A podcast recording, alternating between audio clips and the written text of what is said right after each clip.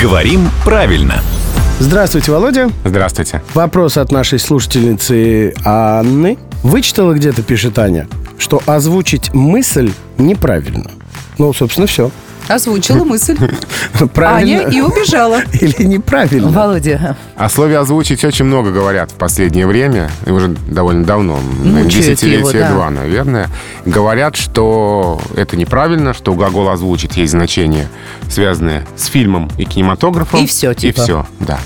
Но язык русский в данном случае ведет себя по принципу «пусть говорят».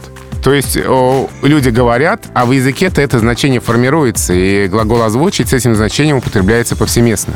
И мне кажется, что более правильно говорить о том, что на наших глазах у этого слова рождается или уже даже родилось новое значение. Ну, должны когда-то у слов рождаться новые значения. Конечно. Просто у этого глагола, видимо, это происходит вот-вот сейчас. То есть не нужно возмущаться, да, можно сказать, озвучить, и не только по отношению к какому-то фильму или мультфильму. Ну, этого значения у слова «озвучить» в словарях пока нет, но мы видим, что огромное число людей употребляют это слово с таким значением, причем грамотных людей. Ну, и от Анну, я так филологов я, понимаю, это слушал. интересует как раз э, момент, что это еще не стало нормой. Потому что можно поделиться мыслью, но озвучить — это как раз момент вхождения этого понятия в оборот. Но пока оно не утверждено словарями, можно считать его неофициальным. Это не закреплено пока в словарях, но мы видим, что в жизни это есть на самом деле. Понятно. Главный редактор «Грамотру» Владимир Пахомов озвучил не только мысленную позицию, а у него такая возможность есть каждое буднее утро в 7.50, 8.50 и в 9.50.